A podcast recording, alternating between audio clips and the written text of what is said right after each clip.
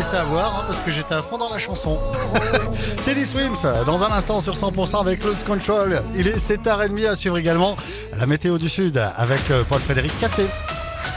L'info 100%, c'est avec Pauline Chalère. Bonjour Pauline. Bonjour Fred, bonjour à tous. Les agriculteurs manifestent leur colère hein, depuis ce début de semaine pour maintenir la pression sur un gouvernement dont ils attendent plus que des demi-mesures à quelques jours de l'ouverture du salon de l'agriculture à Paris. Des actions qui s'observent notamment dans le Gers où le centre des impôts de l'île Jourdain a été emmuré. Une action interrégionale se prépare dès ce matin. Un convoi doit partir depuis l'usine Danone de Villecontal sur Arros dans le Gers pour euh, se rendre sur Tarbes, puis dans l'Aglo-Paloise. On écoute euh, Lionel Candelon, le responsable de la coordination rurale du Gers, à l'origine de cette action interrégionale. Toute la matinée, de faire un, gros dépôt de tout ce qu'il y aura dans les bennes agricoles euh, pour bloquer les accès de la société Danone. Et dans une deuxième partie, c'est un convoi interdépartemental donc qui va s'élancer de Villecontal en passant par Tarbes en récupérant euh, tous les tracteurs sur leur passage pour finir, euh, on espère, entre 150 et 200 engins agricoles sur la ville de Pau, où là plusieurs cibles ont été euh, déjà désignées d'office, Crédit Agricole, Total, toute la zone industrielle de transformation, Ralis, etc. Et on va y passer plus de 24 heures à s'occuper de toutes ces gentilles sociétés.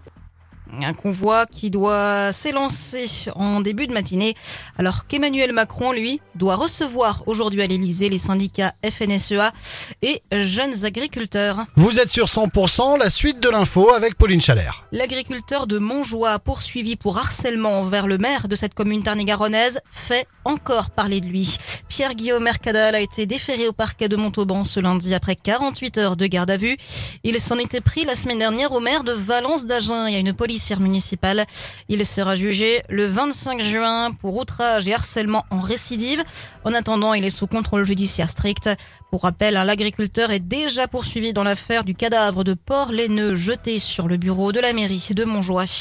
Les défenseurs de la ligne SNCF Polt interpellent le ministre des Transports.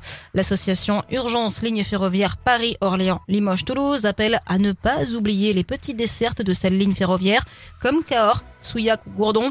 16 parlementaires, 5 présidents de département, plusieurs dizaines de maires et de nombreux élus locaux font partie des signataires de cette motion. En rugby, les derniers résultats en championnat de l'US Montauban ont eu raison de l'entraîneur des avants. Euh, L'USM Sapiac a décidé de la mise en retrait de Florent Vizorek de son poste d'entraîneur. Il était arrivé au sein du club de Pro D2 en 2020. Information à sur 100%.com. Dans le cadre du plan d'action Ville Amis des enfants, la commune d'Oche, tout comme le Grand Hoche, est partenaire de la consultation nationale des 6-18 ans menée par le comité UNICEF France.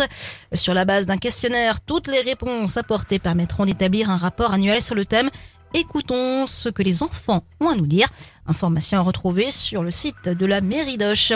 Une nouvelle réintroduction de bouquetin aura lieu à l'été prochain dans les Pyrénées ariégeoises, annonce du parc naturel régional. Événement qui aura lieu dix ans après le premier lâcher de bouquetin sur les hauteurs d'Ustou, c'était en 2014. Pour marquer le coup, le PNR souhaite donc organiser, toujours à Ustou, une belle fête le 31 juillet prochain et symboliquement, il sera également procédé à une nouvelle réintroduction d'une dizaine de bêtes. Et puis Villeréal dans le Lot-et-Garonne représente la région Nouvelle-Aquitaine à l'émission Le village préféré des Français. C'est Collioure, dans les Pyrénées-Orientales, qui représente l'Occitanie. Les votes sont ouverts sur le site de France Télévisions jusqu'au 8 mars. Et dans le reste de l'actualité, Pauline? Le fondateur de Wikileaks, Julian Assange, tente à partir d'aujourd'hui d'obtenir de la justice britannique un dernier recours contre son extradition vers les États-Unis, qui va le juger pour une fuite massive.